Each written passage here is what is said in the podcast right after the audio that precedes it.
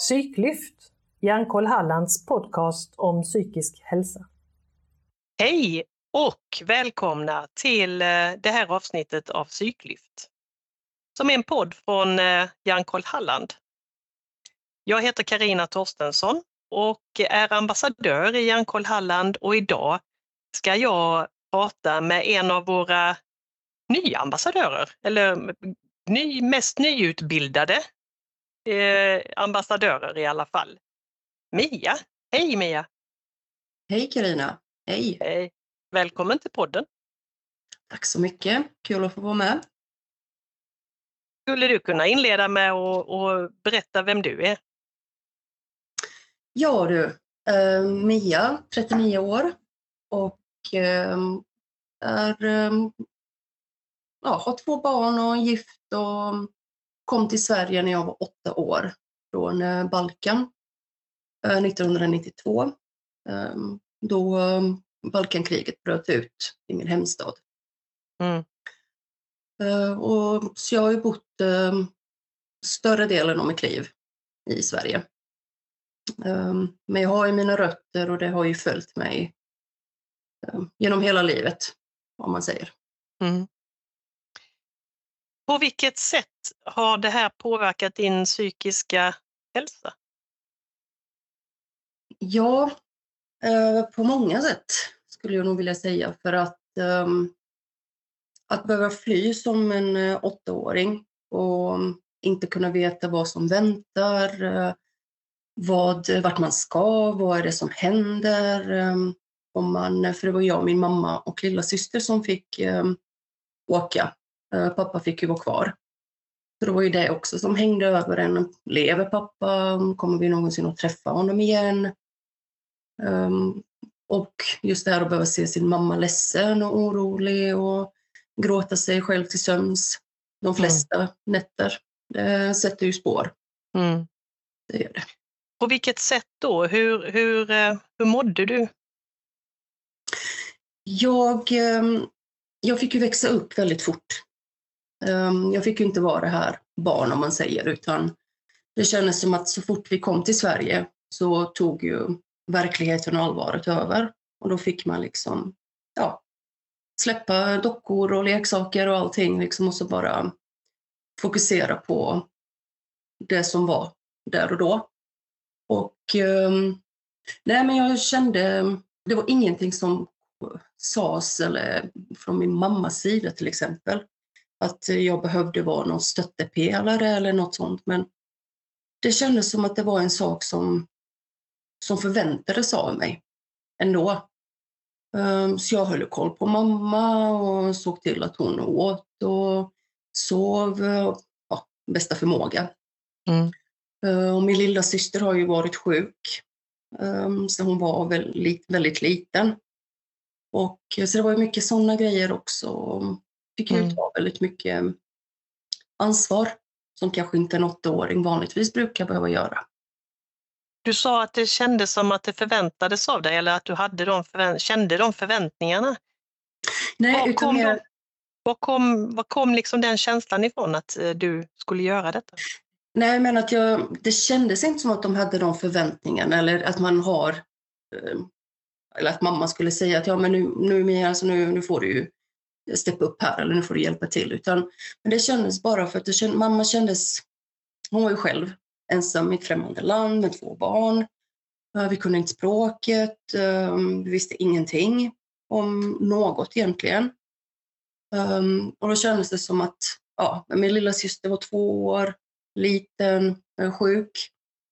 Då var det upp till mig. Då var den här... Och som säger, starkare den här stöttepelaren, att vad mamma än behövde hjälp med eller inte behövde hjälp med, så fanns jag där och skulle liksom göra det bästa jag kunde. Mm. Hur mådde du då? Alltså, var det någon gång då som du kände att jag orkar inte eller jag fixar inte? Eller när kom det ikapp dig? Kan man säga så? Ja, jag är en sån där person som tål väldigt mycket. Klagar inte, säger inte, håller inom mig själv, vilket inte är det bästa, har man ju fått både erfara och lära sig. som vuxen. Men jo, men det var väldigt mycket det här att ja, jag tänkte inte på hur jag mådde eller ett bra tag innan det hann ikapp mig. Och då var jag faktiskt rätt så liten fortfarande. Men jag började känna ångest inombords. Jag har inte haft så bra erfarenhet av skola när jag först började gå. För på de ställena som vi hamnade var vi ju de första invandrarna som kom. Eller inte invandrare men flyktingar som kom. Och då, du vet hur det är, när det är något nytt så är det ju ofta skrämmande. Och folk passar sig för det och vill helst inte ge sig in i något. Och så där var ju just det här att jag ville inte gå till skolan. På grund av att jag kände mig utanför, inte mobbad direkt men utanför. Liksom, det var folk ville inte, eller barnen ville inte leka med mig eller umgås med mig. Och, jag fick ju, ja, och det här med att jag ville ju att mamma skulle må bra, så var ju det här hela tiden att man var på tå. Kändes det hela tiden också. Man ville liksom inte att man skulle säga eller göra någonting som kanske skulle kunna resultera i att mamma mådde eller började gråta. Eller... Hur länge... Det har byggs på. För då förstår jag ju att du hade det jobbigt i skolan för att du inte blev liksom inkluderad eller vad man ska säga. Och sen var det jobbigt när du kom hem fast på ett annat sätt, för då ville du att din mamma skulle må så bra som det bara gick. Hur länge pågick det här? Pappa kom ju, han hamnade ju i krigsläger när vi flydde hit till Sverige. Berätta, vad innebär krigsläger? Ja, alltså det här kriget på Balkan, det var ju 3 olika sidor. Och vi tillhörde en minoritet i hemstaden. Och då kunde det vara, så det är så svårt att förklara för folk som inte varit med om det, för att ena dagen så umgås man med grannarna till exempel eller leker med kompisar på gatan. Och nästa dag så helt plötsligt så är man ju inte vänner längre, utan då tillhör man ju de här olika grupperingarna eller nationaliteterna. Och då var det liksom att pappa var ju hos farmor och farfar och de satt åt lunch och helt plötsligt bara knackade på dörren och min farmor öppnar och då kommer det in 2 eller 3 stycken, det vet jag faktiskt inte, jag kommer inte ihåg, uniformklädda män. Där de bara säger att de är där för att hämta min pappa och min farfar. Och då är de här männen utav en annan nationalitet. Och då blev de ju satta i ett sånt krigsarbetsläger, eller vad man ska kalla det för. Och efter ungefär ett halvår så var det utbyte utav fångar. Så då kom ju min pappa och farfar med i en grupp som byttes ut då mot en grupp utav deras egna då. Så de fick ju komma ut då. Och jag har hört lite historier därifrån från pappa. Men jag kan inte tänka mig allt det som han har varit med om. Nej, det är nog som du säger att det går inte att föreställa sig om man inte har varit där. Nej. Och nu avbröt ju jag dig med den frågan, men jag är glad att jag gjorde det, för det var en väldigt målande beskrivning du gav utav hur det gick till då. Men det du började prata om, det var ju hur länge det var på det sättet att du hade det jobbigt både i skolan och när du kom hem. Kommer du ihåg hur länge det fortsatte? Ja, men det var det. Pappa kom ju då till oss ungefär ett halvår, 7 månader efter. Och då kunde man ju släppa den ångesten och den oron just över om man levde, hur man mådde. Men samtidigt så kom det ju... Mamma blev lite lugnare. Och både jag och mamma också då, självklart. Men med detta att han kom så blev det ju också att han var ju på sina demoner. Och det resulterade ju i att han inte kunde sova. Att det kanske bråkades eller käftades. Alltså helt till dumma grejer liksom. Alltså bara, men för mig som barn och min lilla syster så kändes det väldigt stort ju. Liksom. Så han har ju, pappa lider ju av PTSD. Som han aldrig riktigt tagit tag i och bearbeta. Nej. De här sakerna som han har varit med om. Och det har ju följt med honom. Så att det har försiggått rätt länge. Och sen är det så, jag vet inte om man kan säga att det någonsin släppte.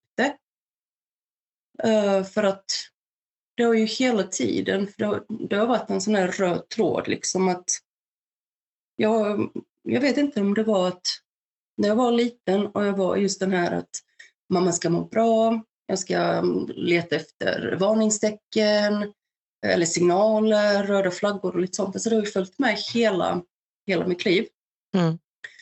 Så det har resulterat i att jag alltid har varit en sån person som hjälper andra i första hand. Ger 110% oavsett vad det kan innebära för mig. För det blir ju alltid den här att jag sätter mig själv i på sista plats. Och det är väl resultatet av allt. Hur är din psykiska hälsa nu som vuxen? Ja, jag har haft min beskärda del av bekymmer, om man säger så. Jag har lidit av utmattningssymptom har jag haft 2 gånger. Sen har jag lidit av depression, ångest och panikattacker. Förlossningsdepression har jag också haft. Med ett av barnen i alla fall. Och så att det har väl varit sviktande. Men jag känner mig starkare ändå, för att jag har under och efter varje episod, om man kan kalla det så har jag ju plockat med något värdefullt. Så jag menar, som nu till exempel, om jag känner mig stressad eller börjar känna igen sig signaler på att nu börjar jag få ont i magen, jag känner mig sjuk, håller nästan som att kroppen håller på att krascha. Ja, men då vet jag liksom att Mia, men nu tar vi det lite lugnt. Liksom. Nu tar vi och bromsar in och stannar upp lite, för att nu är det ju någonting på gång. Och det har ju räddat mig massa gånger. Men ibland kan man ju vara lite tjurig och lite kaxig, så tänker man att nej, jag pallar det här. Eller. Och då blir det ju att då ligger man kanske där 2 dagar och inte känner för att stiga upp. Eller. Så att jag ska säga att jag har lärt mig hantera, men det är inte alla gånger som jag klarar av det. De gånger som du faktiskt tänker på att men nu ska jag nog lugna ner mig lite. Kan du ge något exempel på vad det är? För jag upplever att många tycker att det är lite svårt att dra ner på tempot. Själv tror jag ibland att jag gör det, men det kan ju visa sig att jag bara tar en annan väg. Jag gör liksom samma grejer, men jag bara springer en annan runda. Hur gör du? Men jag har just de här, om man säger, fysiska varnings. Att jag kan få ont i magen. Hjärnan jobbar ju, det är knappt som man hinner tänka eller kommer ihåg vad som hände igår. Nej, men då kom jag ju på, men sen har jag ju också den fördelen faktiskt att jag har min man. Vi har varit ihop sedan jag var 19. Så det är 20 år. Så han känner ju mig utan och innan. Så den fördelen har ju också, att han säger att nej, men alltså, vänta lite här, nu tar vi det lite lugnt.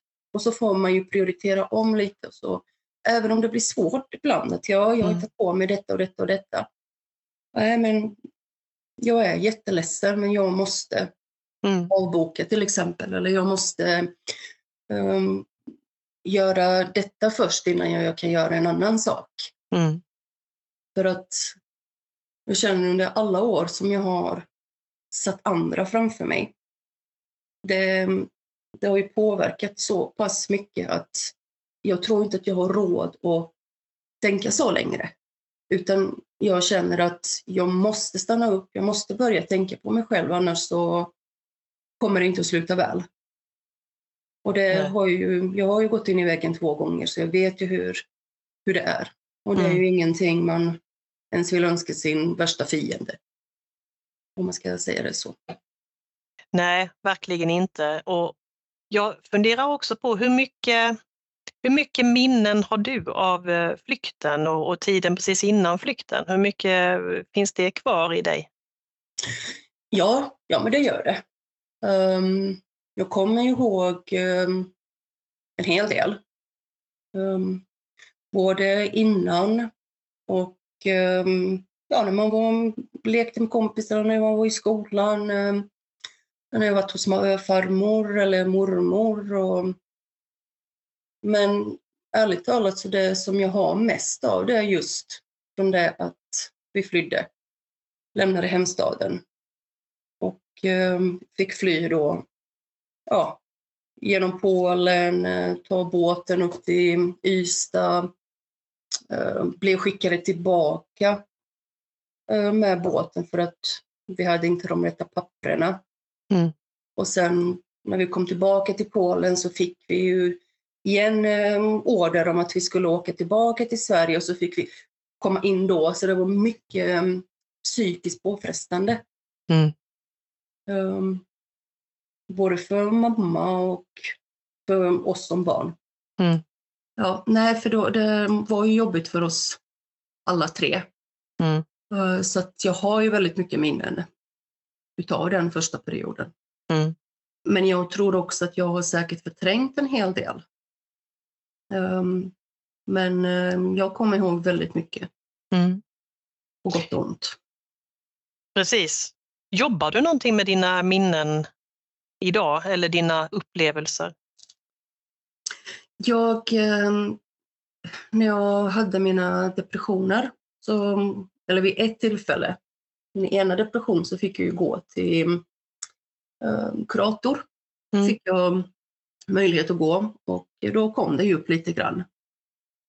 Men inte jättemycket. Men inte annars, utan ärligt talat det är nu när jag har tagit det här steget att bli ambassadör för Hjärnkoll, som jag har börjat att beta av lite i taget. Mm. När man sitter och så ska man få ner det på papper, och så helt plötsligt så bara fylls det på mer och mer. Så stannar man upp och tänker, herregud, har jag verkligen gått igenom så här mycket? Det är ett under att jag står här liksom, klar i huvudet. Mm. Så det här har varit en jättebra sak för mig. Mm. Att kunna få tag i det och bearbeta också. Vad var det som fick dig att vilja bli ambassadör? Jag satt en kväll och scrollade på Instagram. Och då fick jag upp Hjärnkoll och att ni sökte nya ambassadörer i Halland. Då tänkte jag att jag så satt och skrev ihop lite snabbt presentation av mig då. Så fick jag tillbaka svaret så fort faktiskt från Sara. Och då höll jag kontakten, och sen så sitter jag här nu. Men vad var det som fick dig att skriva det där meddelandet då? Eller presentationen? Hur kom du att tänka på att det kanske jag ska bli? Jag läste ju vad det innebar och vad Hjärnkoll stod för jag ska vara ärlig och säga att jag visste inte att ni fanns, eller att Hjärnkoll fanns, innan jag såg det här annonsen då. Och så tänkte jag att psykisk hälsa eller ohälsa, det är så viktigt idag. Med allt som försiggår runt om i världen och livet hos människor, all stress och allting som man behöver utstå.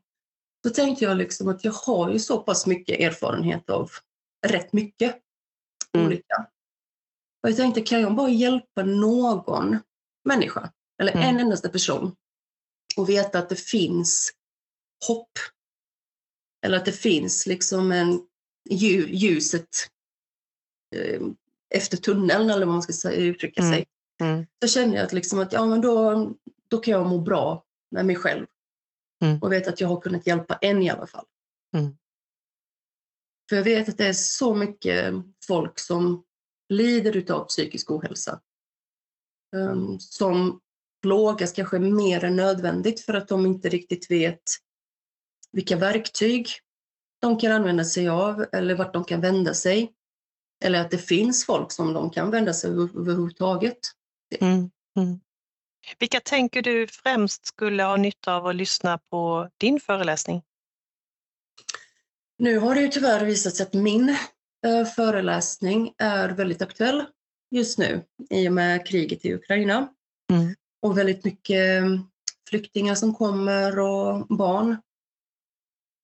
Så för mig är först och främst så tycker jag att det är rätt viktigt att anhöriga får veta hur ett barn som får ta lite mer ansvar än ett barn kanske borde göra. Men jag tror inte att jag är unik på något sätt, utan jag tror att det är väldigt lätt att barn hamnar i en sån situation för att barn har enklare kanske att kommunicera, de har lättare för att lära sig språket.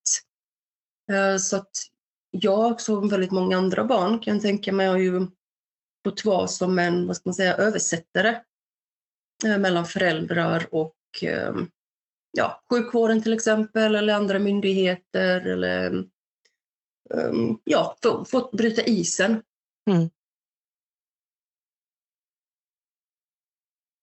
Anhöriga är ju rätt bra att de vet hur mycket det kan påverka barnet. Men sen också skolor. Sen har det ju blivit, alltså nu är det så pass länge sedan som det var att när jag var barn. Så skolan och allt det här har ju utvecklat sig väldigt mycket. Så jag vet ju redan nu att det finns och att det är annorlunda. Just hur skolan ser på det. Men just det här att hur viktigt det är att fånga upp det här barnet. Och erbjuda hjälp och så försöka se det här alltså att det här är ett barn.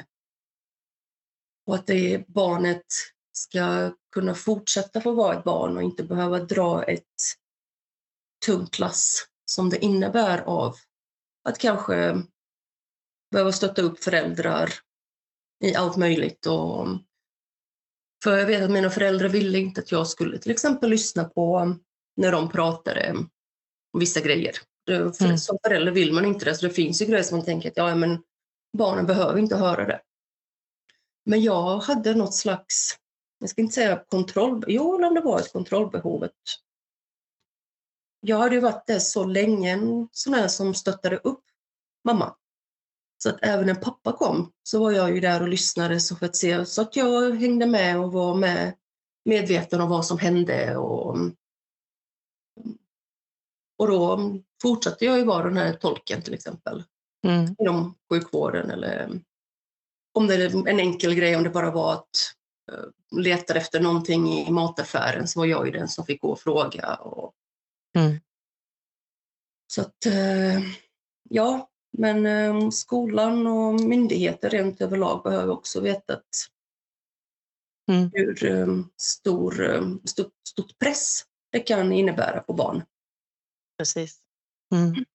Tror du att det är någon skillnad beroende på, du sa att det har i och för sig gått några år nu, men tror du att det är någon skillnad för flyktingar som kommer idag jämfört med när ni kom?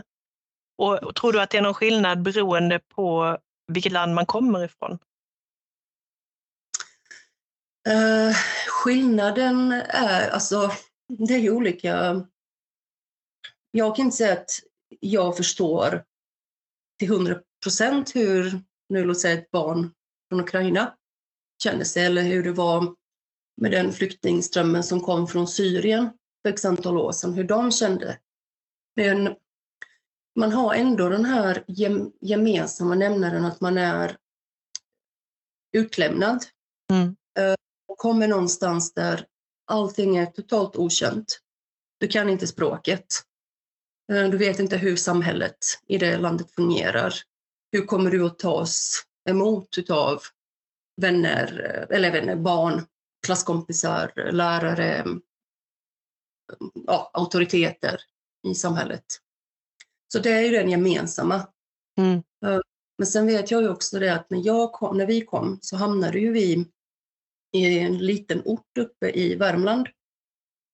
Väldigt, väldigt liten ort.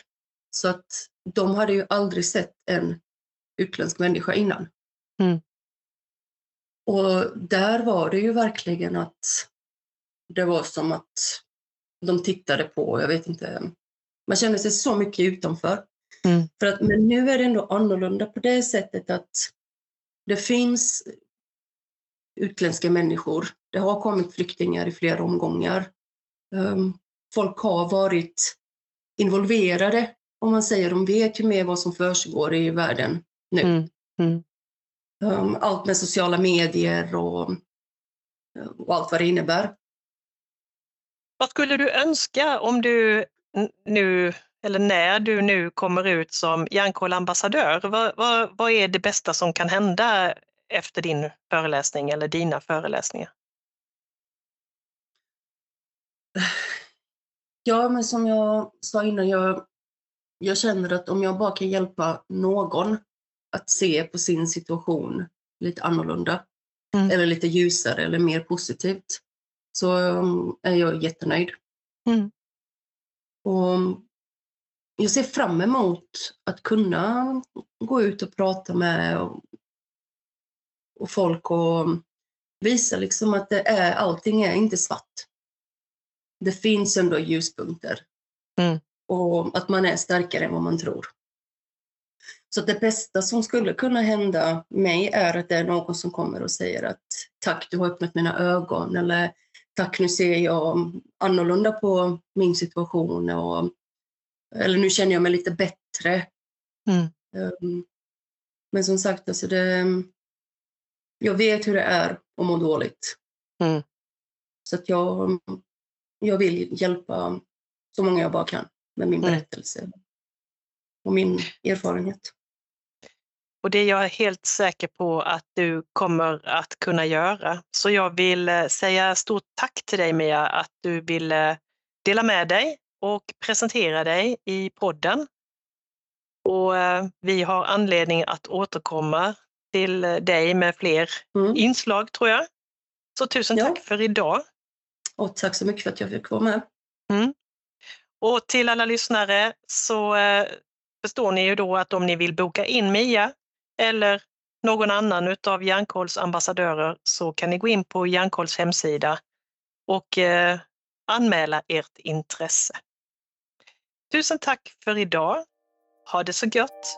Hej då! Fortsättning följer.